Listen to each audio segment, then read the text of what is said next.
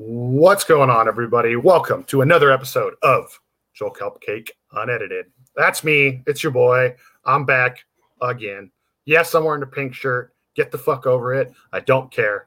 Uh, let's see. Um, thanks everybody that's checked out the last couple episodes. I loved having kind of like a learning video with Julian. It was tight. Darius's episode was sick. I know I had a lot of positive feedback on that. Uh, Steve from Within the Ruins was fucking rad because that was really just me hanging out with my friend on video. Um, you know, my next guest, I'm so pumped on. This guy and I go fucking 10 years back at least. Um, you know, he's in a great band. Um, he comes from another, well, technically, he's in two great bands. He's also an audio engineer um, and a recording studio guy. Uh, I have not had to gotten to have like a, a, record producer on the show yet, so I wanted to fucking do that because they're part of our industry and their part their business is also suffering and also their feedback is important and also Chris is a fucking sick ass dude. So uh Chris, what's up, bro? What's up, dude? How we doing, dude? Great. You know. So for those of you that don't know, Chris living the dream. Oh hell yeah, dude! Hell yeah! For those of you who don't know who Chris is, it's scrolling across the bottom of the screen. He plays drums in Bodysnatcher, which is one of the best heavy bands coming up right now. They've really exploded in the last two years. Uh, we've done some work together, um, both on an interior and an exterior level. Like Chris has always been a solid dude. He used to play drums in uh, the, in my opinion, probably the most underappreciated heavy band of the previous decade, which was King Conqueror. You know what I mean? Thank so, you. of course, of course, dude. You know, a lot of people I think I feel like wrote, wrote King Conquer off because you guys were on Mediaskare. You know what I mean? yeah, yeah for, for, sure. I get it. especially, sorry, I get all the albums backwards, but the last record you guys released, I think it was uh 1776. No, no, no. The one, the dude was that the one with the dude on the front? No, that was America's Most Haunted. Okay, that's when I found out about your band. Was that record, and I was like, yep. "This band." Eh, you were you tour you tour managed uh, a tour that, that we that yeah. we were on right when that album came out. Yeah, yeah, exactly. I'm like, yeah, I think Two, 2010. that was like one of the last times I tour managed too. As, you know, as I, Blood Runs Black, dude. Oh yeah. Oh god.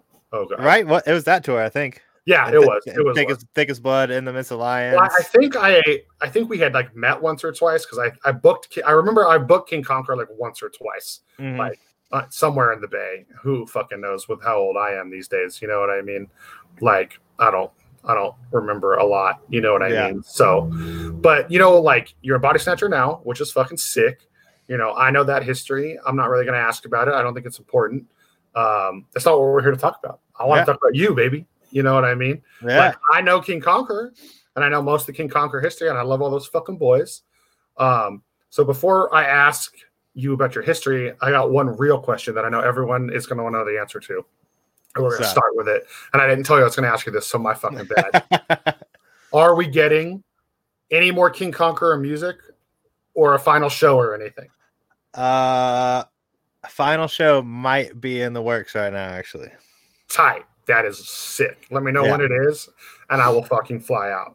Yeah, it's. uh I mean, originally it was supposed to be this year, but that's not happening anymore. But um well, obviously, nothing's happening this fucking year. Yeah, exactly. But um yeah, no, when it happens, I mean, one we we want it to be like we have to get the bands that we want on it. You know what I mean? And, and if we and if we can't do that, then we're just gonna keep putting it off until we can. Yeah. Um, yeah.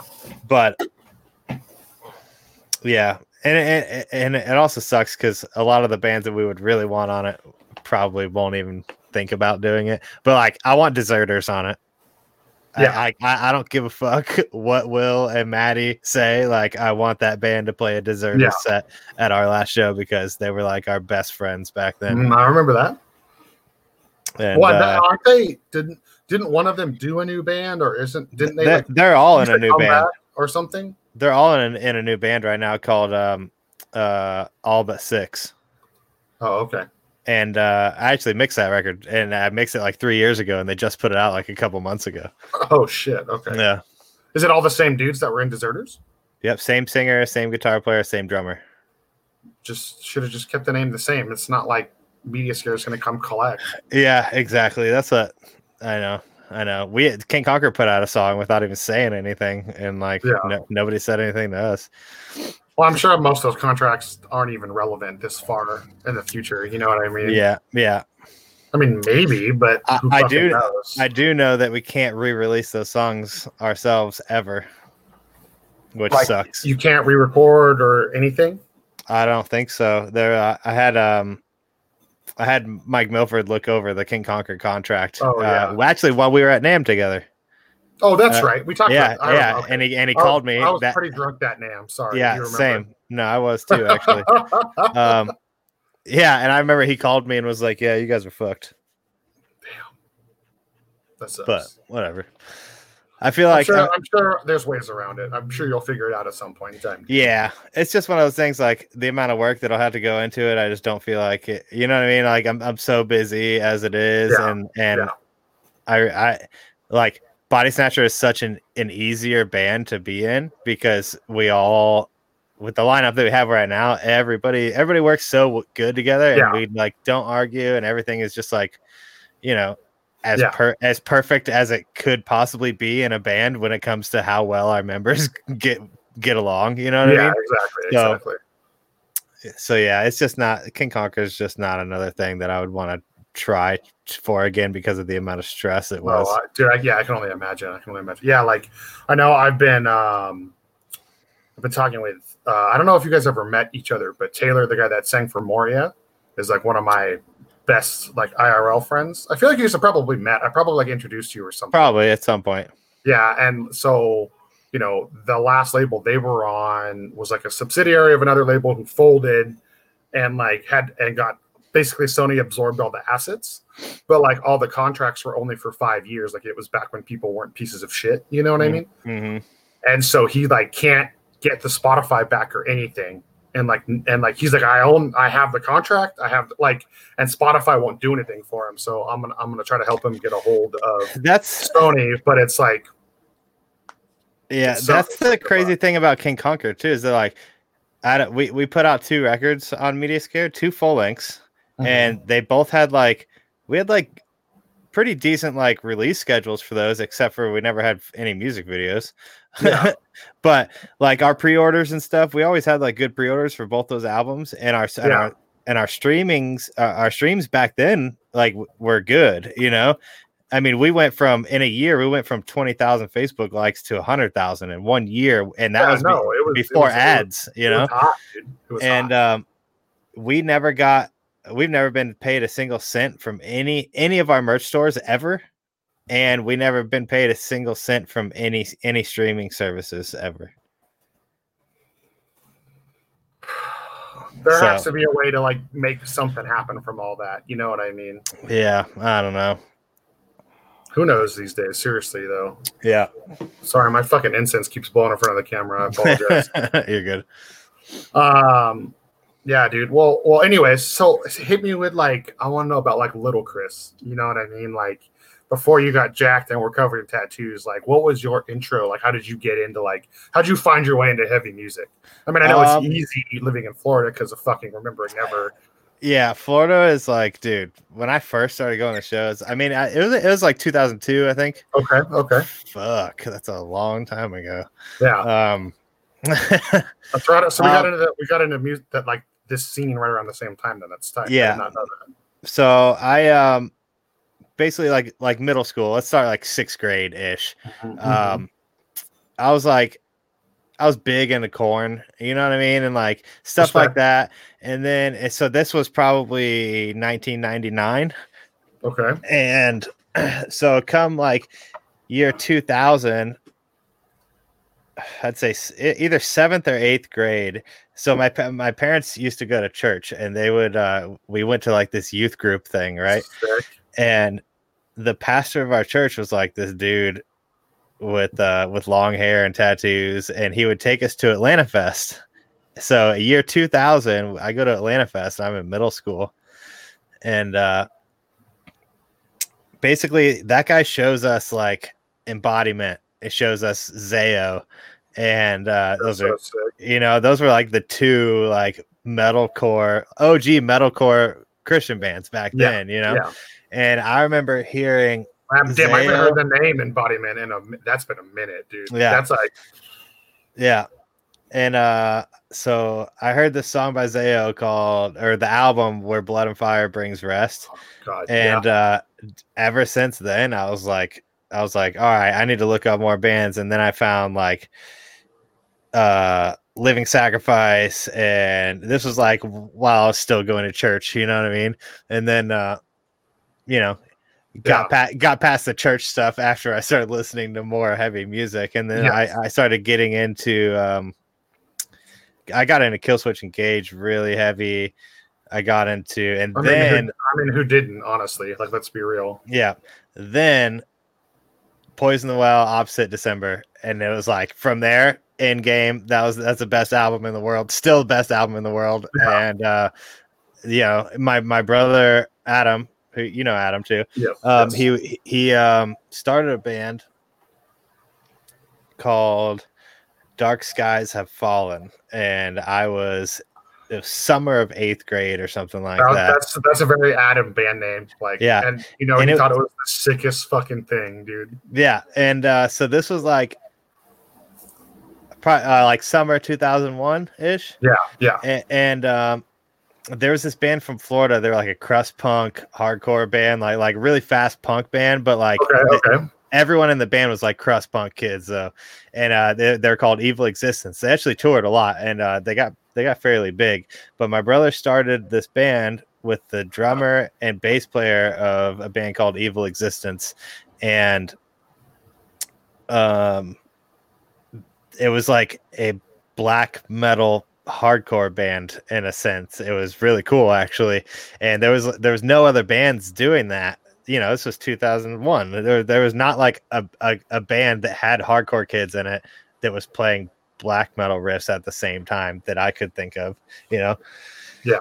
And um, so they played one show, and that was the first show I ever went to.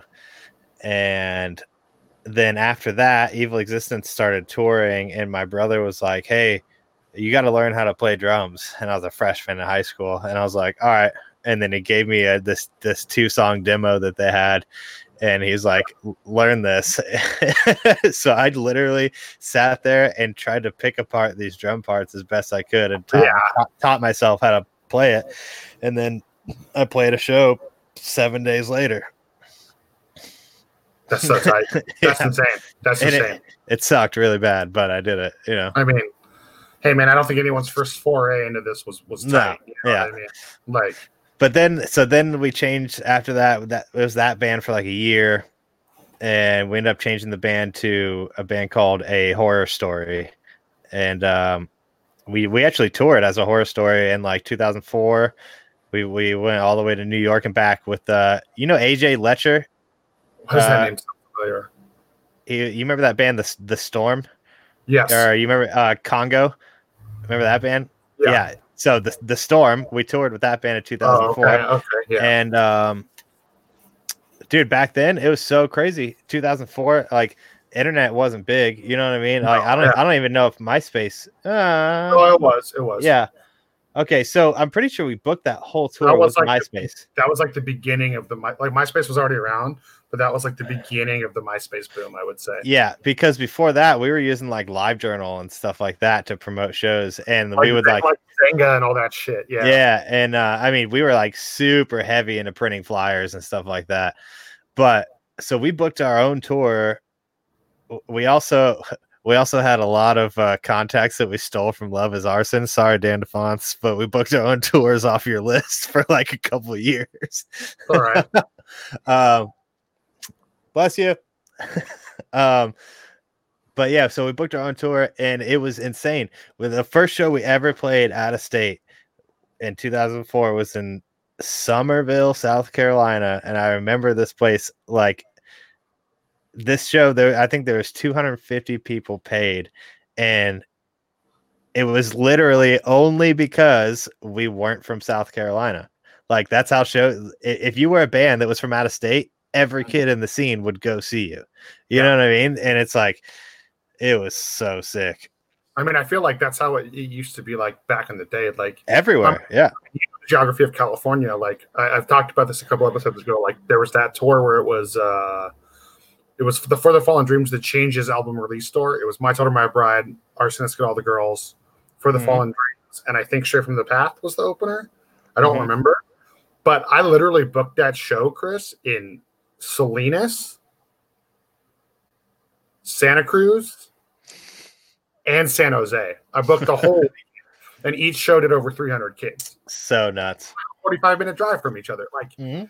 because like all three scenes were cracking. I put different locals on every show, and it was just tight, dude. Like people Probably fucking- 10, 10 bucks a show or eight bucks a show or something. I didn't even care back then. Uh, dude, I mean, Yeah. the people, the rest of the team at Pinup that works with me, like on the production side, they're mad because I still am like, we don't do more than ten dollar tickets for shows, like unless the band's huge. They're Yeah. like, dude, should be making way more money, like, and not struggling to to stay a company and not having to all volunteer because you won't raise the ticket price. And I'm like, dude, that's just how I am, bro. Like tickets should be ten bucks, bro. It's just Yeah. fucking music. Yep. That was the thing. Yeah. When, when we were playing shows back then, it was all $5 shows, $4 shows. And it was, it was so sick. I, I would, I mean, if, if gas wasn't a thing, I would gladly do that. You know what I mean? I know. I, I kind of liked how like I know Norma Jean's not everyone's favorite band right now, which is understandable because But they did that house show tour. I've been wanting to do yeah, that forever. dude, it was. I thought that was so sick, Mhm. dude. Like, and the fact that it wasn't just like three or four shows; it was like two weeks. Yeah, that's what, like some some of King Conquer's best shows on tour were house show were house shows, Yeah. and they, and it wasn't even like it's not like we didn't get paid. We still got paid, and we still sold a bunch of merch. But there was like playing shows in basements, and it was violent as hell, and nobody could kick anybody out unless they they were like got beat up bad enough to get thrown out. You know what I mean? It was like it was it was so sick. dude. Yeah, that's fucking. That's what it is, dude. That's how it should be, dude. That's Mm. oh man, I miss those days. Uh, same. Ev- every show was like that. There was no security for the first like eight years I was going to shows. There wasn't security. It was just Yeah. people that you had to know. You had to know people. You know what I mean? Yeah. If if someone was acting a fool, they'd get kicked out. Yeah. Yeah, or like, and I, I love back in the day because, like, you know, not to blow the lid off, like, not that that many people are going to watch this, but like how things are these days. It's like, I remember back in the day, it's like you would play like all these Legion halls and VFWs and all this shit. If the promoter ran out, didn't pay you, You go to his house. yeah, or like the, bar, the biker dude drinking at the bar would be like, oh, let me call the boys. Oh, his oh his name's his name's on the rental agreement with the room. Like, we'll go get you your money. And it's just like we never batted an eyelash, and it was Yeah. just like, all right, sick. Thank you for the help. And Yeah, now exactly. it's like, now it's like, oh, they're in league with this biker gang, and they're they're fucking hoodlums, dude. Yeah, you know what yeah. I mean? Like, yeah. Like I know stories of like bands that have just like fucking taken the promoter's keys to their vehicle. Like, ja- oh, you can't pay me? Okay, Dude, when we we did those tours with. Murder Death Kill, Oh god, I can only imagine. and then, yeah, there there was some days where I was just like, uh oh. like I, I love all those dudes so much, but Yeah. dude, so, sometimes It's ridiculous. They, they were ridiculous. and it and it wouldn't even be like it, sometimes it wouldn't even be like the promoter left or anything. It would be like they took an hour to get us their money, and during that hour, they were like, "Where is this motherfucker?" you know what I mean? And I'm like, "Dude, chill out. It's like an hour." Yeah, they're like chill. It's chill. Like we're all still here. Don't worry about I, I love those dudes. I still I go see Aaron. Uh, Aaron lives in uh, Texas now, and he he comes out to our shows every every time we play uh, Dallas. That's tight. That's tight. Yeah, I talk to Dan every once in a while. You know. Yeah, I me too. I- Actually, I talk to Dan sometimes. yeah, I, I love his new like skate punk hardcore band that he's doing. That shit rips, dude. Yeah, and he's got like the whole skateboard company. It's sick. dude. I know it's tight, dude. I'm Yeah. I'm I'm glad he's like doing something that's stuck and is fucking working out, man. Because like, Mhm. Regardless of him to be being a fucking hard ass, like that dude's always been a hard worker. You know? What I mean? Oh, Just and, and up. insanely, hi- him and him and Art are both like the hardest workers, and they're like they they gotta be fifty now, right? I mean, I don't want to say that on this live and you'd be, you know, be uh, wrong. Uh, yeah, they're- no, They're no, no, there. no. But like I, I remember, like I mean, they were like they were the dads on tour when we were touring for sure. You know what I oh, mean? And I- um, They're easily in their forties now. I, I, I did I did vocals for them on one of the tours we did with them. That's so sick. Yeah, there's a video of- me at, at Soma actually. Sick. Yeah. dude. Yeah, that was sick. I was actually on that tour. I was playing drums for Bermuda, playing drums for King Conquer, and then singing for Murder Death Kill all in a row. You were just trying to kill yourself, basically. It's it sucked. and then uh, but you know i got ten dollars extra a day per diem so hey, hey, that adds up brother. Back then? that's a lot of taco bell dude. That's a Yeah. lot of taco bell especially back then like you're Yeah. saying. Back then we did not make any money. Nope.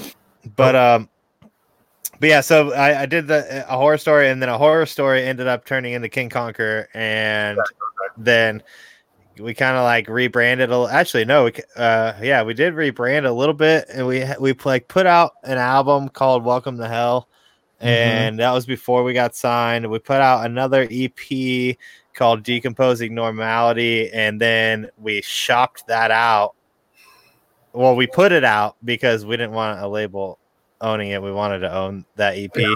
yeah. And uh but at the time Mediaskare you know 2009 it was late 2009 and uh Mediaskare was like ripping. They had all of it. They had like knights of the abyss. They had blood runs black. They had eh, ghosts inside. They had everyone that was ripping at the time was on Mediaskare you know? So we didn't send that ep to anybody except for Mediaskare and we overnighted it and got a call back the next day. That's so sick dude. And so we were like hyped as hell, you know what I mean? And they put us on this within the ruins Attila tour to go uh, out to California, and we we did like you know a week and a half with that tour out to California and sign our contracts and blah blah blah. But like Mhm. you know. They like took us in there and like showed us all this cool stuff, and we're all super hyped and didn't know anything, and signed a contract that we didn't read or have a lawyer go over. And uh, so, hey, if uh, we've all, we've all been there Yeah. unfortunately if you get a contract, have a lawyer look at it. Nowadays, I feel like it's a you don't have to worry quite as much because that that the whole 360 deals are like kind of over it, unless it's like a fucking bullshit label. You know, yeah there are st- there are still some labels trying to give 360 deals though. uh, I, you know, there's a, I don't want to, I don't want to name names, but there's a big label that a lot of people would be excited to be on. That's like from our genre, and I've heard that that's kind of all they spit out Really, now for the smaller bit, for the for the the like Pretty- bands. I know I know what label you're talking about. Yeah, which kind of surprised me because they have the resources to like really grow a band where they shouldn't need to resort to that. Yep, and there's a there's another dude that used to work for that label that started a label that started a new label, and he's trying to do that with with uh with with new bands. We'll talk about that after. Okay, okay, yeah, Because now, Because- now, now I'm intrigued. yeah, because um, I'm uh, I'm working with uh that band Dealey Plaza. I used to be in that band, but Mhm. um, I'm I'm working with them right now, and actually they got some really cool news. I can't say. I'll talk about that after as well. Oh, I but, already um, know. Oh, cool. Have you have dude the record? I haven't heard it yet. Oh, it's sick, Yeah. dude. It's really sick. You need to Yeah. do this to me. Yeah, well, I've always loved that band. So yeah, the new stuff is like, dude, it's it's very like it's on the verge of like that newer crossover type stuff, like that I am type stuff. And uh but the new Dealey is like way more Metallica than any band that's out right now. It's sick. Really? That's Yeah. sick. It's very cool. Um, that's tight, dude. Yeah. Well, fuck, man. Yeah, I remember. I remember when you guys like came on the scene. I was like, "This band is tight," and I didn't hear it at first. And we Yeah. were like grinding. You know what I mean? Like like dude, there was there was one year that we got signed in 2010. Mm-hmm. within 365 days, we were home for three weeks total. No, you guys grinded that fucking shit out, dude. Like I remember that. Yeah. But then Yeah. it just got like I don't know. It got it got so stressful, like constantly having to find fill-ins for Adam because you know Adam's health. He has MS, so he he, he couldn't do every tour, so that that sucked. And then just losing the guitar player that like wrote that EP we got signed off of, and me and him wrote the America's Most Haunted album, and basically he he left after that first year. But I mean, dude, we toured so much. Like I get it. Like, uh, dude, it was hard. You know, we we toured so much and made made zero money. So Yeah. you know, he he did that. Oh, brother, I know. I lived on my friends' couches that whole year. We'd be home for a week, and I'd be like, "Yo, can I crash at your place until we go back on tour?" And I did that for like legit like three years. Yeah, I had a for like so it was like you know, because I first started touring with Arsonist. That's how I got into the whole fucking like touring TMing culture thing. Yeah. You know, and it was like at first it was like uh, everybody was like had their own places or kind of vagranted with me. Like I had a big apartment. Um, I actually it was the it was above a storage facility. Yeah. So like it was an old office that got converted. So I had no neighbors. So at nighttime we would just get fucked up. Like I mean, we would have all five bands on the touring package just come get wasted at my place. Dude, I know? remember when we toured, they had just they had just stopped the OG Four Loco, and you were buying every case of Four Loco that you could find. That was the that was the original kind. We just I just talked with somebody. Fuck, which I was having a conversation with somebody about that night we played the fucking uh in Poughkeepsie at the Chance. And like we fucking uh, not everybody had, had had Four Loco or like knew what it was and we walked out of that fucking liquor store and we we dude we cleared that dude was like in shock because we yeah. literally cleared his whole like front fridge out of Four Loco. And I just remember some some band, I forget who it was, but somebody like got so drunk they passed out in the alley by the chance, and you're not allowed to sleep there overnight. And like in the and like they couldn't move their van because everybody, dude, it was bad, dude. But that tour was a fucking shit show because like I was already kind of towards the end of my touring career, and I think I knew it. You know what I mean? Yeah. And I, as Blood Back was like, the literally the reason they hired me was like, we like the party. We need somebody who can hang and get business done at the same time. That was literally why they hired me, and I was like, I was like, well, yeah. I mean, I toured with Arsonist for fucking years. Like, do you know those guys? Like, it's a fucking just giant, fucking like whirlwind disaster party at all times. Yeah. yeah. You know I mean? And so it just it just fucking worked. And I'm glad I did those two tours as well as back because that's I did that's how I met you guys. That's how I met the Thick as Blood dudes. Like yeah. I met, I met I made so many homies on those tours. Like, you know, um I, I don't think I made any enemies except for maybe that fucking yeah, fool used to drum for this or the apocalypse, but yeah, I don't remember that. That was like the third day of that tour. Remember, we played some nice ass venue in like I want to say it was in Virginia or DC. And that was when I was like, everyone's using the same drum kit. And if you don't like it, you can fucking go home. And it was like the place with skate ramps inside. I, I wish I remembered what it uh, was. I don't remember. They were the only band that like had an issue with it. And I was like, you can call the guy who set up the fucking tour. I don't fucking care. Like, I, like, I understand that you're left-handed. I understand that shit's a little different. I was like, but we can make it work. Just let's work together. Like, it is like I have to take care of 10 fucking bands. You think I actually give a flying fuck? You know what I mean? About the second band on the package? Like, sorry, yeah. you're also not the one paying me. Yeah. So do it. Just do it. that tour was sick, dude. That tour was fucking so yeah. So fucking King Conqueror, man. Like you know, you did that. Then you had like a couple. You know, you didn't do music for a couple years, really. I then, did. I, also, oh, no, you, yeah. You Plaza for a little bit, right? Well, no, well, yeah, but that that wasn't like really like a, a serious thing. I just kind of did that because they didn't have a drummer at the time, and I was just like, I'll play, I'll play some shows. You know what I mean? I actually ended up writing a song that they released, and and uh, it came out really cool. But um, so basically, the whole reason, so twenty late 2012, early 2013, King Conquer, dude, we were we were killing it. Like we were we were we were doing we were headlining tours, and it was like the the shows were doing really well.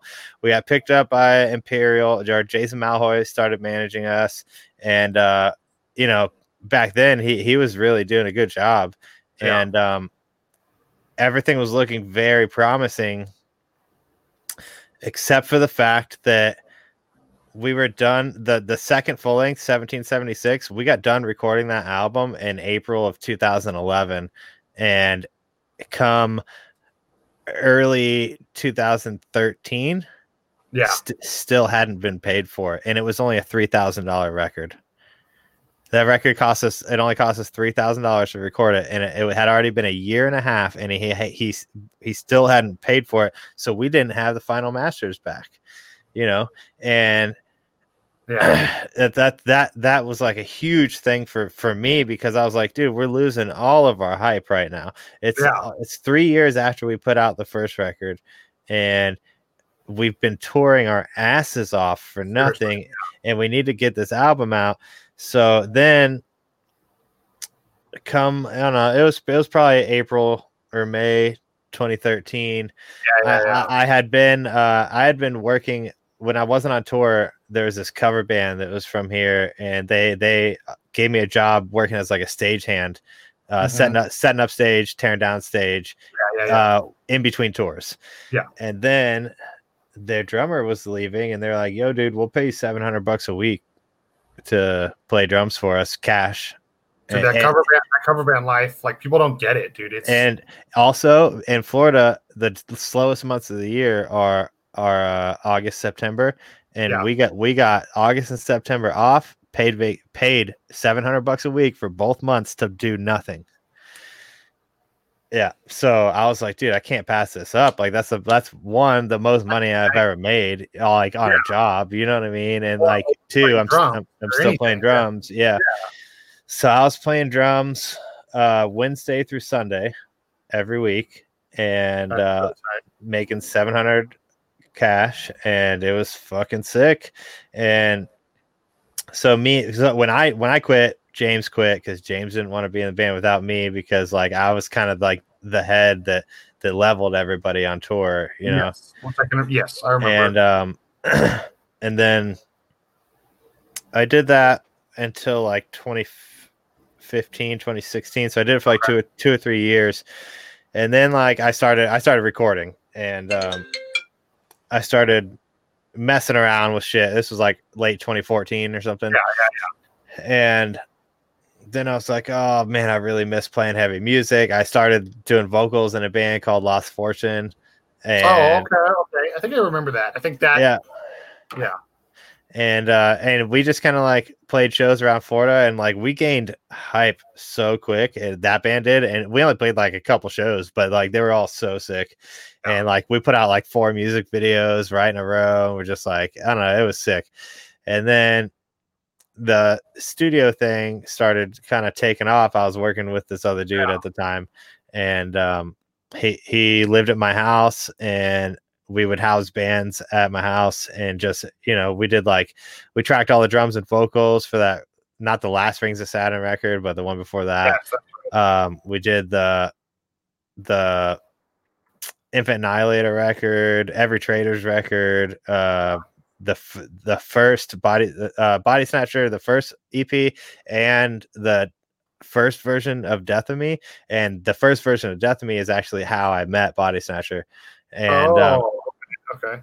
and while I was like, you know, I, I tracked all the drums and, and stuff for that album. Uh, I didn't play them. I tra- I tracked them at the studio, Yeah. and uh, while I was editing drums, I was like, damn.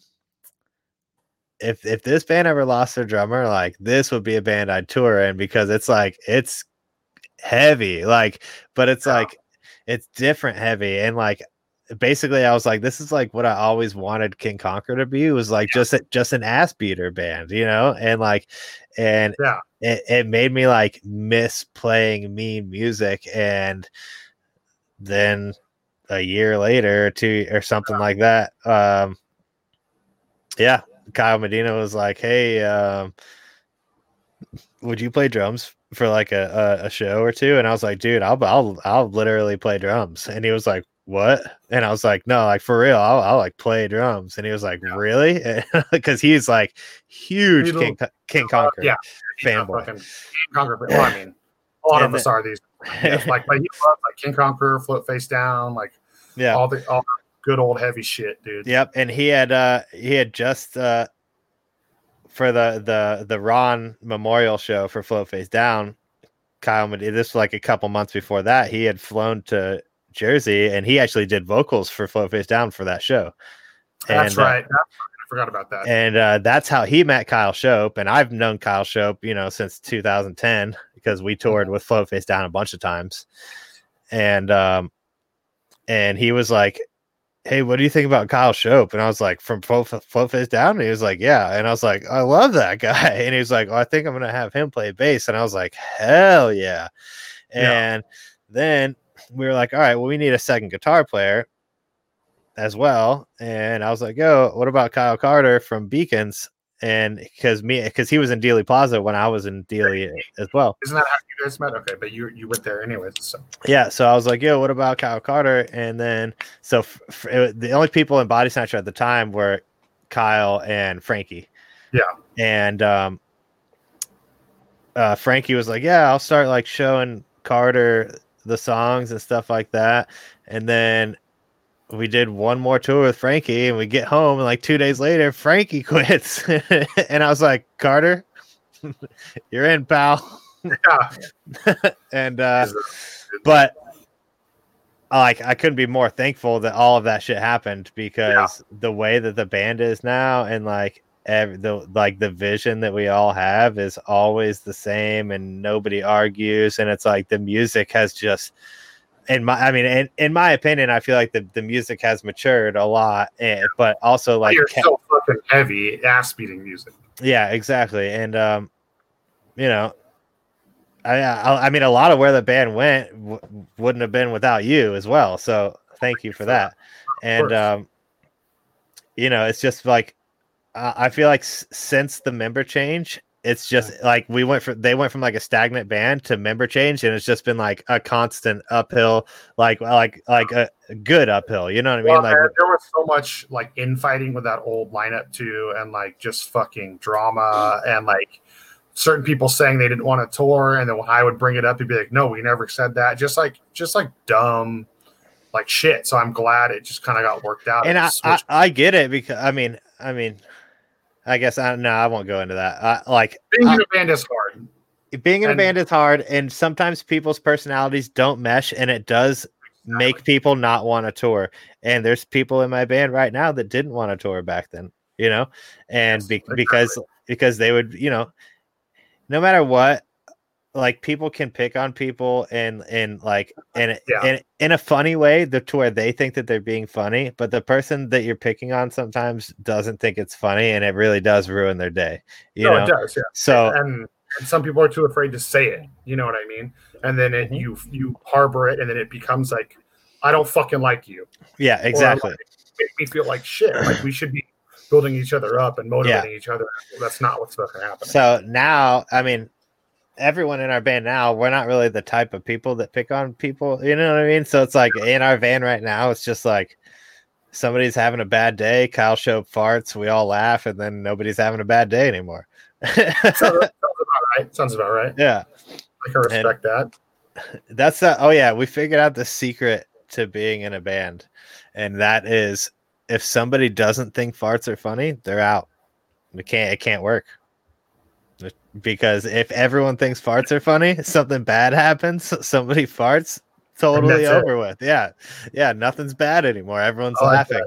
I like that. Oh man. Yeah, there was always like like when I toured with the arsonist dudes, we had these moments where there was all this shit we didn't disagree on or we didn't agree on. and then there's two hours of silence, and you're like, "Fuck, what the fuck do I Mm-hmm. do now?" I think I think like the worst the worst moment like that that ever happened to me.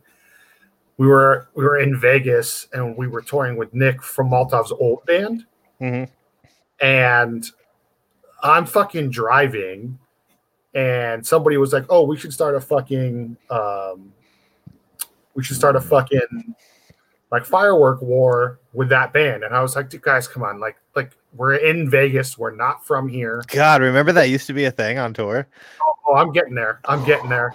It, it, it fucking it fucking resulted in it got so bad. It would like the, they were like lighting fucking um all the little ones like the sparklers and like like what's the one that spins? You know what I mean? Yeah, And like throwing them at the other band that they fucking cut us off at a light and stopped. when We were on the other side of the light and fucking lit Roman candles and just started shooting them at the front of the arsonist van. And I'm fucking driving what the fuck? And they just thought it was like the funniest thing. And so like three days later, I'm dead ass asleep in the van, right? And they, they, uh, the, you know, Remy and I forget who the other guy was. I thought this was like the funniest goddamn thing. What lit? You know the little ones that like they're like basically like little mini helicopters. Like you light them, yeah, and they shoot go- up. Shoot up, and then they fizzle out. I'm Mhm. like asleep, and they light like three of those and just chuck them in the van. And I was like, fucking idiots. Ah. I mean, we were fine like two days later because like I love those, but it was just like there's just sometimes you know you just there's just little things on tour that you don't think is really just going to trigger the person. you know? Exactly. And that was like I totally forgot that like tour pranks that used to be a normal ass thing on tour. That just doesn't really happen anymore. It doesn't. Well, because I remember definitely- somebody put somebody put sardines in our AC vents one time, Mm-hmm. and I was like, "You fucking motherfuckers!" um fuck dude i did that tour with um it was like Ar- it was arsonist attila trying to remember who else was on that tour Is that the, the the over the limit tour? Yeah. I think Oceano was on that too.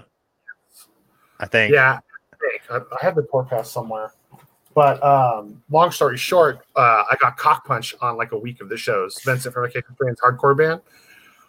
And attila tried to prank them one night and i don't remember what happened but it was just like a week of just like the most ignorant like fucking like raw sausages under the door handles. Like Yep. fish shoved in a fucking tailpipe. Like it was dude it was like fucking somebody put like opened a jar of mayonnaise and left it in the sun and then hid it under the seat in Attila's van. I think it was in Attila's Dude. van. the funniest thing about Attila. All right, so uh, when we were we got added to that Attila within the ruins tour to go Yeah. sign our contracts, and uh, probably the third day that we were on that tour, and like you know we were kind of like get, getting to be homies with everybody, especially the within the ruins guys, and um, my brother, you know, Adam's Adam's kind of like like. I don't know. He's funny. If if you know him, uh, if you knew my brother, you you'd think this is hilarious. But anyway, so we're three days in. He still doesn't know everyone's name like perfectly, right? And and Attila Attila's going to get on stage, and Fr- Franz is like walking out, and my brother doesn't know what his name is, and and my brother's like, because at the time he had really long blonde hair, and my brother's like, "Have a good show, Franz." and and then he turns around he's like thanks man. And then my brother goes wait is your name actually franz? And he's like yeah. And then my, my brother's like no fucking way. And then they're on stage right? And attila has a box of pizza on the merch table and my brother poops in it Oh my god. leaves it on the merch table with the with the with the box open with a huge turd on it. And they didn't have a merch guy. So they get off stage and Franz, Franz comes back doesn't even realize it's there. And his hand is like right next to the box. And there's just this huge turd. Oh and and uh, us and within the ruins are just like crying laughing and there's like kids coming up and it just smells like shit. And, Oh and he finally he finally sees it and dude he got so mad. He like throws the pizza box on the ground and like I, I, I it, it was probably the, probably the funniest moment of any tour I've ever been on in my life.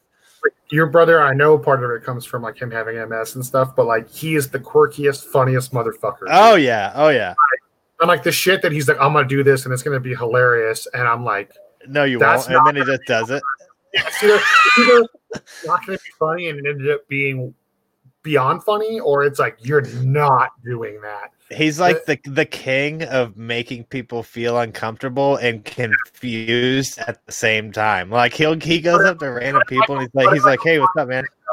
Like there's definitely Yeah. times where you're I like I can't don't ask me for specifics, but like I can definitely tell you there's been times where like your brother was I was like, fuck, dude, like am I are we cool? Like what's up? And then he's like, What's up, dude? Love you, man. And I'm like, dude, fucking- He's like got crazy eyes with like tattoos on his eyebrows and shit. dude, my favorite thing about your brother is that fucking Ninja Turtle tattoo, bro. Like oh, coming out of his butt. Forget when he showed that, dude. Like we were just talking about dumb tattoos one day, and he's like, "I got one on my ass," and I'm like, "Oh, it's tight." And like, like disclaimer for everybody watching, like, added if you listen to this. Sorry if I'm giving away some personal info. He literally has one of the Ninja Turtles doing a thumbs up, coming like it's like curved into his fucking anus. Like, Yeah, it, it's it's it's the Michelangelo thank you, it's Michelangelo. I didn't remember which one it was. coming out of his butthole giving a thumbs up. Like, I was like, that's in fucking sane, dude. yeah.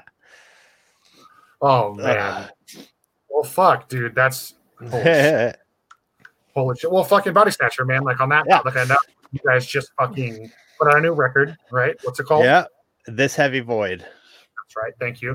And you guys came off like a really successful, like you toured at Chelsea Grin and you did a great headliner. That was like the last two things you guys did. did- we did the we did the Chelsea Grin Tour, and then we co-headlined with Slaughter to Prevail. Oh, that- yeah, and then we did a then we did a uh, headliner, and which was like for a lot of people, our, our headliner was their last show. So like, I'm really thankful that like we got to do it when we did, and uh, that that tour literally did miles and miles better than I would have ever expected it to do. Well, especially with like the type of music you guys play, like you know, let's just sorry if this is offensive at all, but like you guys are like the remnants of like the beatdown scene. You know, let's say that like you guys and Traitors, and a lot of people don't take anything that comes from that scene seriously. Like, okay, a deathcore band will take seriously, but anything that comes from that world, they didn't. So I know you guys proved a lot of fucking people wrong with those headlining numbers. especially with like well basically so we wanted to like get away from that first ep sound you know what i mean? And the new record is way more i mean it, it it's not as down tempo or your or it's not as down tempo as the old stuff was you know what i mean? It's definitely Yes, way more it's way it's way more fast pace, but also still aggressive and beat downy at the same time. Yeah. and uh, I feel like the new record like really got a lot of people into the band that previously weren't into the band. And the crazy part about the headliner is that we started the tour two days before the album came out. And there mm-hmm. was there was more people singing those new songs every single night than there were any of the old songs that we played. there you go. There you go, dude. that- that's like that's not a thing that happens. You know what I mean? well, like, and as an artist, that's what you want because exactly. Touring and putting out a new record before the record's out is always hard because you're trying to push the new songs, you're trying to push the new music, and then like you have a song or two out, and like you know, there's always those people that are like, "This sounds nothing like the last record. Fuck this band." You know what I mean? So you never know how the response is going to be playing a new song live. Yeah. And yeah, it, it was just like it, it blew us out of like I don't know. Every night I ended up like saying something to the crowd and I like I was just like I didn't think I was gonna say this tonight, but like the like all right, so the first three shows were in Florida and the first show in Orlando like did great. And Yeah. and I was I was like, well, it's Orlando, it's a Friday, like sorry Oh, you're Uh, good, it's a it's a Friday. Of course, it's gonna be good. You know what I mean? And like, then we play the second day, and I was like, all right. I mean, we're still in Florida. It's a Saturday. Of course, it's gonna be good. And then we play Tampa, and it's like, all right, today, like on the way there, we're like, all right. Tampa normally doesn't do as good as Orlando. It's also a Sunday because I always have low expectations. Like I, I just do, you know. And sometimes, uh, sometimes you got it with what we do because it's Yeah. like if you shoot for the moon and you fall I'd, hard. I'd, I'd rather be surprised than let down, basically. Exactly. and uh we get to Tampa. We've never sold that much merch ever, That's and tight. in, in Tampa, and or like in general, uh, the, as we did that night, and uh, you know, it's pretty hard to make JB happy, and JB was a very happy camper that night, and uh, um, so we're like, all right, Florida, it's probably like you know we're in Florida. Of course, and like the next day's a Monday, it's gonna not be that good. We're playing playing Atlanta, and it was a door deal actually. And uh, we get to Atlanta on a Monday at Masquerade, crushes. We end up making more than our guarantee that night off a door deal, and we're like, damn. And we're like, all right. And then literally every day for the rest of the tour, we went through the same thing. Like, all right, well, you know, today today might be the day that's like not that good, and like ended up crushing every Yeah, single I night. I remember, you know, the, the guys telling me that like, was it like fucking Oklahoma City was like a Monday or so, like some fuck day of the week, and you guys broke 200 people or something like that. It was, dude. Oklahoma City was was almost 300 people, and we and our tour pulled more than Whitechapel did the week the week prior. Which is like Oklahoma City is just a that's a fucking rough market these days. Dude, it was in, but it also helped that we had uh, Strangled with us, and Str- Strangled from there. But um, even them, they were like, "Dude, we've never seen this venue like this before," and uh, it was. I watched that night. I got in a little trouble. Not necessarily trouble, but uh, strangled makes me do bad things to people. That band is just, just it's dumb. That's the only adjective I have. It's dumb. Not in that, a disrespectful way. Nope. It's just dumb. Like, there is there is no band out right now that makes me want to be more violent than that band. Oh my god! And the the crazy part is like, like their singer. You saw him in person. There's no nobody on this earth that would try that guy. Yeah. No, I've seen. it was you or you or uh, fucking Kyle. Somebody posted like a video of you guys like just kind of hanging out with them, and I was like, "What the fuck, dude? That dude, dude is harm huge. dude." Yeah, he's like he's like six six or something, and just massive. It's insane, dude. Insane. And, very nice guy, very scary on stage. Like even if you know him and you're if you're standing anywhere near the stage, like you need to watch because he, will literally like grab you and headbutt you or something. Like it's fucking so sick. Like I remember, fuck, dude, that the first time I ever saw Ion Dissonance. Oh, I love that band. Launchpad in uh, Albuquerque. Yeah, yeah, yeah. So that was the first time. Don't ask me why the first time I ever saw Ion Dissonance was in Albuquerque, but it was. And it was when they had the old like beefy bass player, like the the yoke dude. I never and, saw Ion Dissonance. Oh shit! Well, I love that band too. So so when they first did like the first like two records, you know what I mean? They had like this beefy dude that played bass, and like he was fucking shredding it up. You know what I mean? And like somebody was headbanging too hard or like some I don't I don't remember exactly what happened. Long story short, the bass player just straight up was like getting into it and just literally fucking just kick some dude in the crowd just right in the face. I, I wish this I mean I get it. It's not okay to be violent anymore. But when I first started going to shows, it was like way more than okay. Like like people that was like a huge selling point and people valued that so much and they wanted it.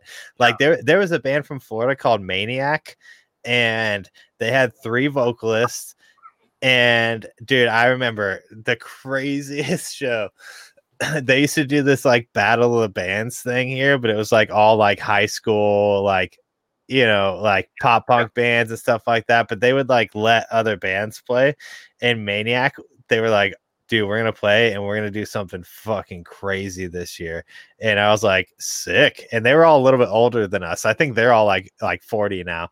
But okay. um they they filled up three pinatas with baby powder and get it this is at a community school in the gym and they go to play and they go who likes cocaine and they throw all three of them out and just powder flies everywhere and like they're like a grind band you know and they just like start throwing their microphones straight at people and it was the craziest fucking shit and everyone fucking loved it except for the cops but like oh. everyone that was there was like you know, they never you you'll never forget that show ever. I actually have a little DVD of it that uh that I of that show still. It's crazy. I remember I don't know, did you guys did King Conquer ever play the 418 project, that old spot in Santa Cruz I used to use?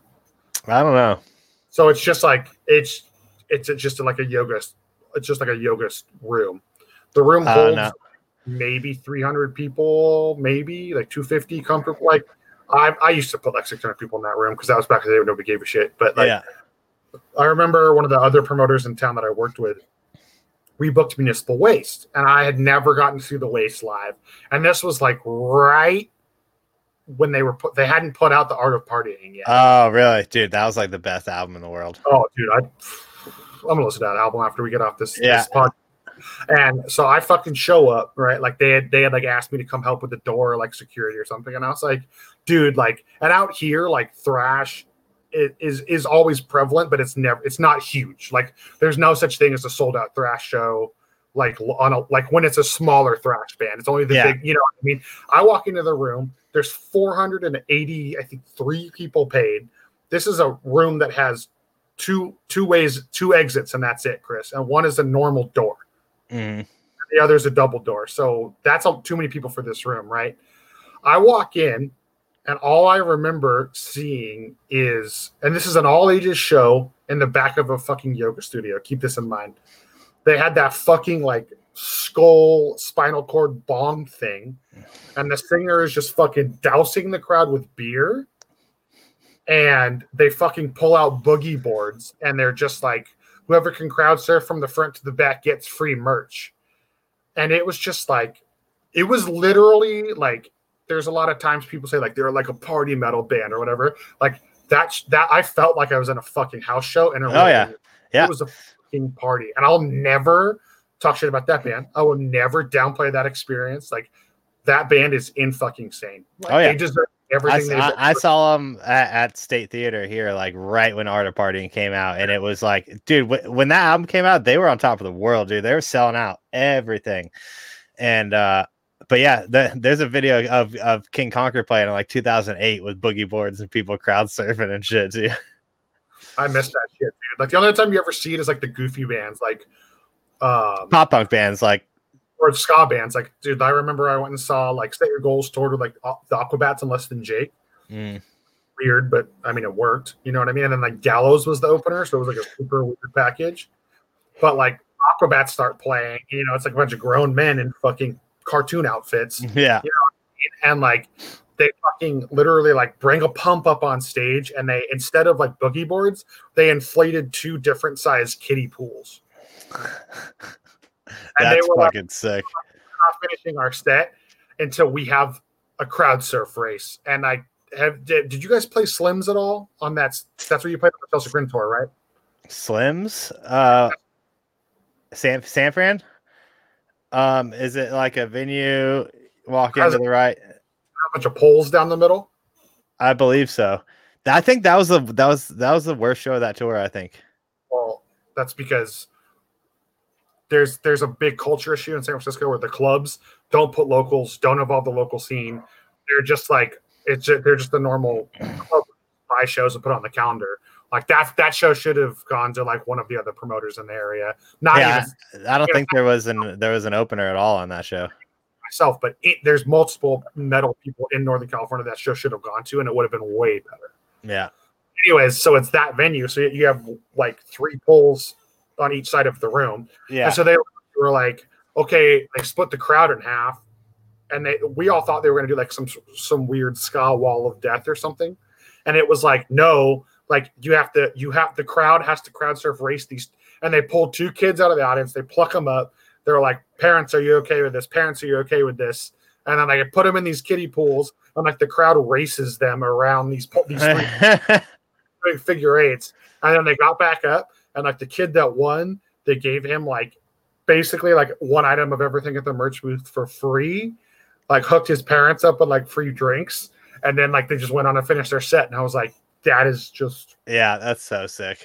It was sick, even though they're like a fucking ska band, which I know not a lot of people that care for that style of music anymore, which is fine.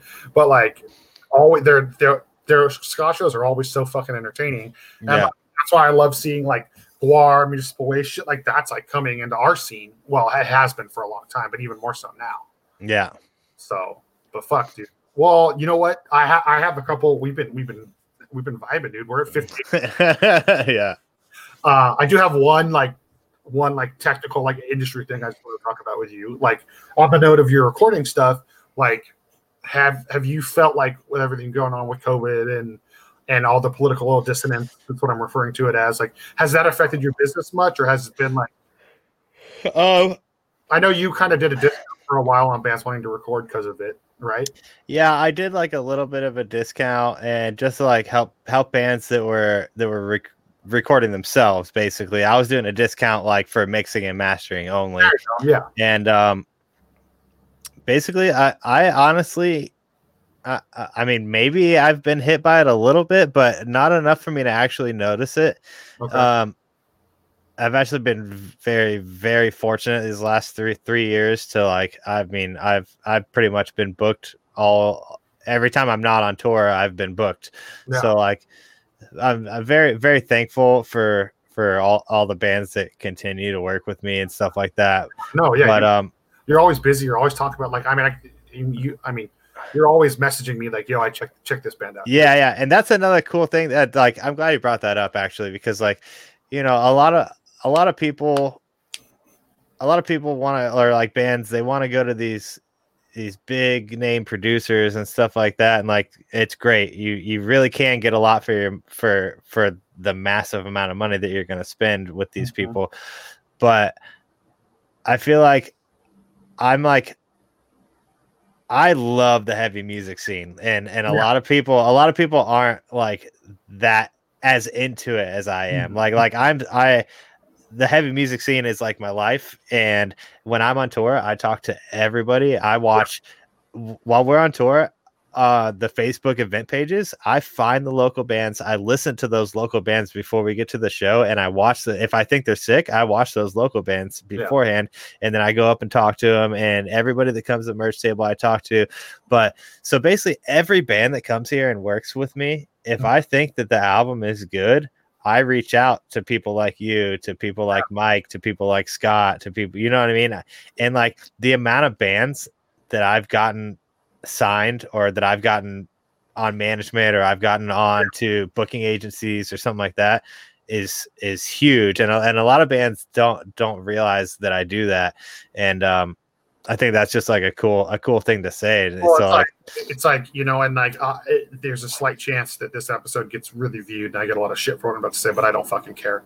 There is a band, so I do on the side. Um, I do consultation for like some bands. You know, I charge them, you know, like 50 bucks to, to talk to them for an hour. I review their EPKs. I review all their music. I don't charge them for the review part. I talk. It's fifty dollars for an hour phone call, which I think is a pretty fair price for being in the industry for 15 years. But yep. anyway, not, not, the point.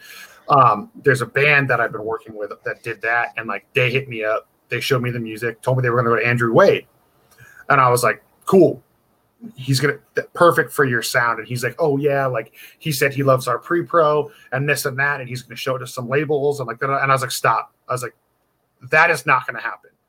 I was like, unless you 100% have radio markability, have something that will directly put money in that guy's pocket after the fact don't count on that. Like i, I mean people a lot of producers will do that but yeah they will take a percentage of of of your royalties yeah, so, so, there's that they either take the percentage or a lot of people will say like oh yeah i have these connections like I'll, of course i'll email your your your shit around a few places to get the sale you know, I know a lot of engineers that do that. I'm, you're not one of them at all. Yeah, yeah. One, one of the reasons I back you is because you are like, yo, this band is fucking sick. Someone should at least check them out, maybe give them some advice or whatever. Yeah. And you fucking do that. And more and like that, there's that. And there's there's also a lot of people like, you know, you record and you mix and master, but like I know that you don't have a problem telling somebody like, yo, that part sounded like shit. You should redo it. Like, there's so many people that are afraid to be like the producer no, oh, dude, I I'm I'm I always that. very involved and like if there's a part where I think that that this transition should be completely different, mm-hmm. we will we will sit there and rewrite the part in studio. Yeah. You know what I mean? If if if the band's okay with it, you know. Yeah, like I, I, I, I, oh, go ahead. I was just gonna say I, I always put my input in mm-hmm. because you know I I've been doing it for so long, and then you know even most nine times out of ten a band's like oh I don't know, and I'm like just do it, listen to it, and then we do it, and they're like oh holy shit that's fucking yeah. sick, you know. Well, that's what you're being paid for. Like so many people that are like, you know, you don't work in some like huge recording studio. So yeah. like people come to a, a, place like that and just get the bare minimum services. Like, hey, our songs are done. Like, record us. Thanks. Bye. And like, but that's what makes the difference. Is like doing that extra leg. Like I have, yeah. a, I have a band. You know, let's go. You know, it was like a year and a half ago. They went to a studio. They went somewhere where I was like, I don't think he's the right sound for you, but they wanted to go to him. He was their friend, and I, I stayed out of it. And then we got halfway through the session, and I showed up to the studio, and I come in, and the vocalist hadn't been there that day, and they were like, "Jimbo's not getting the sound right." Blah blah blah blah blah blah blah blah blah. You know what I mean? Like you know, like himbo, himbo, blah blah blah blah blah blah blah. blah, blah you know, I'm not I'm not trying to use his real name. You know. Yeah. I, yeah. Um, and they're like, you know, he he's not getting it. You know what I mean? And I was like, well, I was like, this guy, we're calling him himbo. You know what I mean? I was like, himbo the bimbo. Let's just call him that from now on. Uh, you know what I mean? I was like, well, why isn't? And they're like, well, he's just, you know, he won't do what we want. Like we think this will sound better and he just doesn't know how to do it. As i like looked at the producer and i go yo like can you try to coax him? Like you know he respects you he listens to you you're helping with the record. And he was like oh i mean yeah i guess. Like i've never really been asked to do that. And i was like the fuck? Like, that's, that's your job. Like it's not my job to come in here and kick the, kick their asses into shape. This isn't the fucking this isn't Motley Crue in the seventies. Yeah, you know I mean, like you're if you want producing credits on the record, like if you want to say it wasn't just and mastered by you, then produce the damn record. Like this isn't yeah. hard. Yep.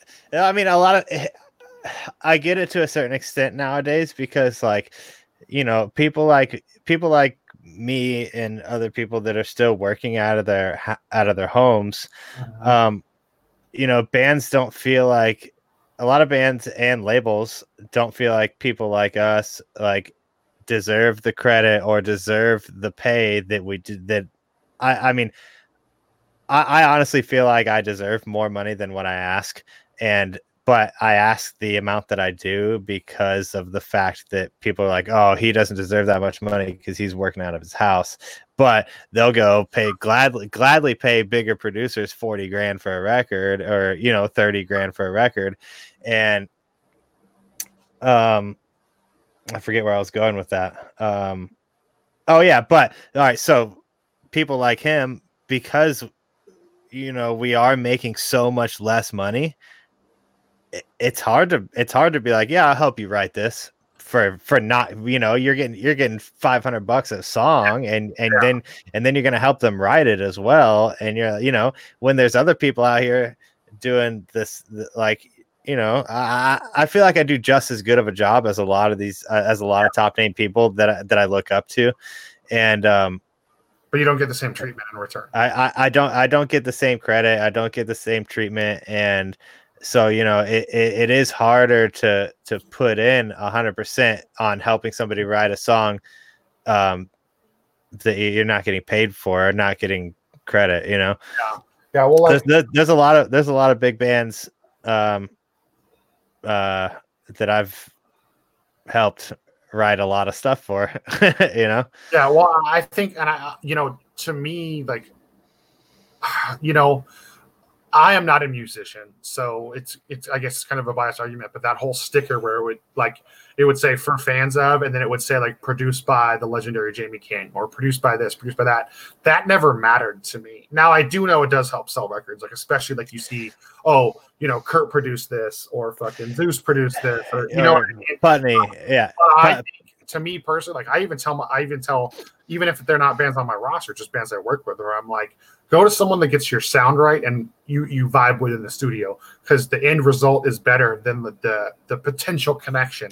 That um, that is 100 percent the best thing because if you vibe with somebody's personality, I mm-hmm. mean, dude, you could you could have the best dude in the world, and if, and if you don't get that your their personality and you guys aren't vibing in the studio, it's going to be a horrible experience. And, and, like when, whenever you go record with somebody, that producer should be he should treat you like like your best friends and you guys like i mean yeah i know i, I know i do and i i literally stay in contact with every band that i've recorded and i talk to every to all of them on like a regular basis you know what i mean like yeah. guest list them every time we're we're in the city that they live in and stuff like that. And it's like always try and get them on shows. Always well, try and get them. it should be, you know, like you do that. Um, you know, Cody, Cody from Spite's really.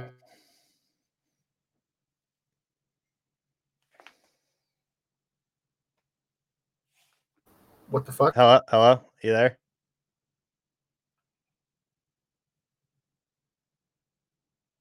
Ah. Oh, Oh, my internet might be pooping out. Wait, I can I can hear you now, kind of for a second. Okay, well, I think we're good now. Um, okay.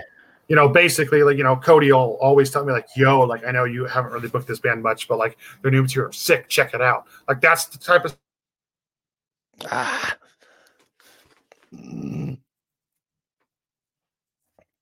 Shit. Hold there on. we go. Hold on one second. Let me uh let me let me text the wife real quick and tell her tell her to take her phone off Wi-Fi. Oh yes, I know I know that I know how that routine goes. But well, I mean, it's all it's all good, dude. We're you know we're uh, the recording thing is like you, you go the extra mile, bro, and like you know anybody that watches this that wasn't sure about recording with Chris, I 100% recommend it. And I'm not just saying that because he's on the episode with me. We've Thank done plenty of work together. I don't manage Bodysnatcher anymore. I make I literally am making zero money by telling you to work with Chris right now. So, so you know what I mean? Like we're still we're just homies. He does a good product. He does a good job. He knows his shit, and he will tell you if you fucking suck. You know what I mean? And Oh, that's yeah. something that oh yeah. everybody needs to hear because there's a lot of people that just take money to record and put out like a dog shit product. You know what I mean? Like, Yeah. sucks. And if anybody does want to come record, um, I uh, I own a house. I have an extra bedroom, basically that I like. I put bands in. I let them sleep here for free. It's got a, a queen bed, a futon, TV, PlayStation. So like it sleeps like four people comfortably, but I've slept five. And uh, but uh, everything's everything's super chill here, and you know, house everyone for free. The Yeah. recording cost is very cheap compared to a lot of places that that that put out the same quality, yeah. and um, turnaround time is insanely fast. Mhm. And uh, yeah, Yeah. I remember when we finished that that second Bodysnatcher record, I was like, Chris, when can we have this done? And you were like, when do you need it? And I was like, you can't get this done in like what it was it like 13 days. dude, we we, And I we like, and I like wrote- 11 days. You were like, here, hi. yeah we we wrote and recorded all five of those songs in like six days. Yeah. Yeah. That's what and, it was. and then I and then I had you the product back like a day after we were done. Yeah, we were. I was like, "Oh, okay, cool, Yeah. sick." yeah. Yeah, that's fucking tight, dude. All right, well, I have a couple exit questions because we're gonna wrap. Yeah. We're getting up there in time. Uh, I just have a few. I asked this the the last few things are something I ask every guest, so there's a little bit of continuity to my show. You know what I mean? Yeah. Uh, first thing, the cheesiest of all questions. What's your favorite color? Green. That's so tight. Same here. That that is the color. It's weird. It's weird because I don't wear anything green or like I don't use the color green for anything, but for some reason I always say my favorite color is green. dude, I, I'm the same way. I have like one green shirt, I think, and Trina just bought me a pair of shoes with some green on them, and that's it. But like if I'm going putt putting, green ball's mine. dude, I dude, same. I love that. Green is currently leading the show with purple being second place. So, so really? I- Okay. oh yeah, I definitely approve of that answer. Uh, okay, what is your favorite food that you can only get on tour? That I can only get on tour. Yeah, Cali burritos. Any burrito shop in California, it's got the steak, the French fries, the sour cream. Uh, oof, yeah, son. Respect. That, uh, dude, there's a lot. We're we're a food band, dude. We I stopped. know you guys are. I know we you guys are. food. Um, let's see. What's another one? Uh, de- definitely the Cali burritos. Though is my favorite. Yeah. Okay. Okay. Um, what's your favorite food and just in general? In general, probably burritos. Tight. Respect. um, Two for one. I'll take it. dude i like all i like all food i'm uh, like some days i'm like yo everyone hates CiCi's pizza but i'm like dude give me some alfredo sauce and i'm gonna dip that pizza in the alfredo sauce and i will kill that You get the mac and cheese pizza dipped in the Alfredo sauce. Game Yep. over. yep shit rips dude i also really like uh sweet tomatoes you ever been to sweet tomatoes Uh, I have. That place is good. it's like a salad bar like all you can eat salad bar soup and salad bar dude i love that place Yeah. Yeah, we have like two, I think, in the Bay. I think, but there's not a lot out here in Cali. But we have some. can't can't go to them now because you know I know. I know. Um. Okay. Uh, I have I have some questions. So the last two or three guests I've had have all talked about this without me bringing it up. So I'm Uh-huh. actually adding them as formal questions for the, the Okay. closing of the show. You don't have to explain because they're they're dicey questions. Are you ready? Mhm. Yep. Sheetz or Wawa? Shut the fuck up. Um Oh god damn it. It really depends on my mood. Ooh, have It- not it- answer yet. If I'm feeling naughty and I'm trying to like be very irresponsible and unhealthy, Sheetz. oh. she, she, Sheetz has more fried stuff. Yes, they do. Which is and uh and then they got all the sauces and stuff. But Wawa, like for coffee, Wawa has really lit coffee. Actually, all, like their their frozen coffees, iced coffees, and regular coffees, they're all, they all rip. And Wawa has better subs. Okay. Okay, fair, fair. Now this is the tough one. You ready? Shit. Yep. In and out or Whataburger? Five guys. Fuck yeah, I love you, dude. and I, I, I like I like both of them honestly. Yeah. And uh, when I'm in Texas, I like Whataburger. Actually, you know what's weird is I eat In and Out in Texas more than I eat it in California. Sounds about right. Well, because you can get burritos and other good shit over here. Yeah, exactly. So whenever we, what is, dude? There's a place on your way to uh, on in San Diego that has like the best. Oh, that burritos. whatever place, like it's the burritos. Yeah, I fuck. I always forget what it's called. Every all the bands eat there though. I keep wanting to say it's called like Alvin's or something like that, but I don't think it's that. Yeah, I don't know. Kyle Shope would know. Yeah, next time you're in, uh, next time you get to play Vegas, there's a place called Alberto's. Go there and get the breakfast burritos. All right. Um, all right, tight. Um, I don't think I'm forgetting any. I think that's all my my my my like basic basic basic questions. Um, so the last question. This is how I end every show. Um, it's a tough one. Can I ask you one? Oh yeah, go shoot, shoot. Chick Fil A's chicken sandwich or Popeyes? I have not had the new Popeyes chicken sandwich that everyone has been raving about, but in general, Chick Fil A, I like the flavor better because, but I'm also a side guy. It's like their fries and sauces are. I I love Chick Fil A sauce, but dude, whenever you have a chance, you need to get the spicy chicken sandwich from Popeyes. I'm also not trying to support Chick Fil A anymore because true, very very true. Person, but it's like it just keeps getting worse with those guys, dude. Yeah, like it's yeah. like, oh, okay, In and Out donated to the you know to the Trump political campaign. Every company does that on one side of the border or the other. Yeah. But Chick Fil A is just straight up just shitty. Yeah, just yeah, it's yeah. Like just and it sucks because I love those fucking goddamn French fries, man. I know. I love the Chick Fil A sauce, dude. Oh, God, it's so good. I'm like sitting here scratching my sides. Oh, I'm hungry. I know. Now I'm all like, oh. Trina and I are doing this diet right now, which is actually like helping me a lot. I've already lost like, I lost like. Yeah, you look you look great. Thanks. Yeah, I lost like almost ten pounds in a little more than a week. What are you doing? Uh, it's called Arbonne. It's like um, it's two shakes a day, and that you do like guarana fizzes instead I, of. I know Ar- Arbonne is. I, I actually all, have some at the house, but uh, my girl and stuff. Yeah. yeah. my girlfriend is a uh, a beach body coach. Oh, okay. And so she does like almost like same type of stuff, except for we work out and die every day, and it sucks. Yeah, I mean, it doesn't suck. The workouts are actually really good. It's it's like it's it's literally like like Netflix for workouts. Oh, sick. Yeah, yeah, yeah. So like this is like fucking, um, you know, it it really promotes like gut health. Yeah, and, that's how they, they have a thing called like just like mm-hmm. cleansing, like getting you off preservatives, off fast food, off caffeine. And I and I, I needed help with that. I've been like when I get depressed and when I'm stressed, I eat. So like Dude, thing going on. Uh yeah. Yeah, I've been uh that's a, that's how I was too. But then I got uh I went to the doctor and I he was like saw my blood pressure and he was like, "Whoa, dude!" And I was like, "What?" And he's like, "Your blood pressure is really high." And I was like, "What?"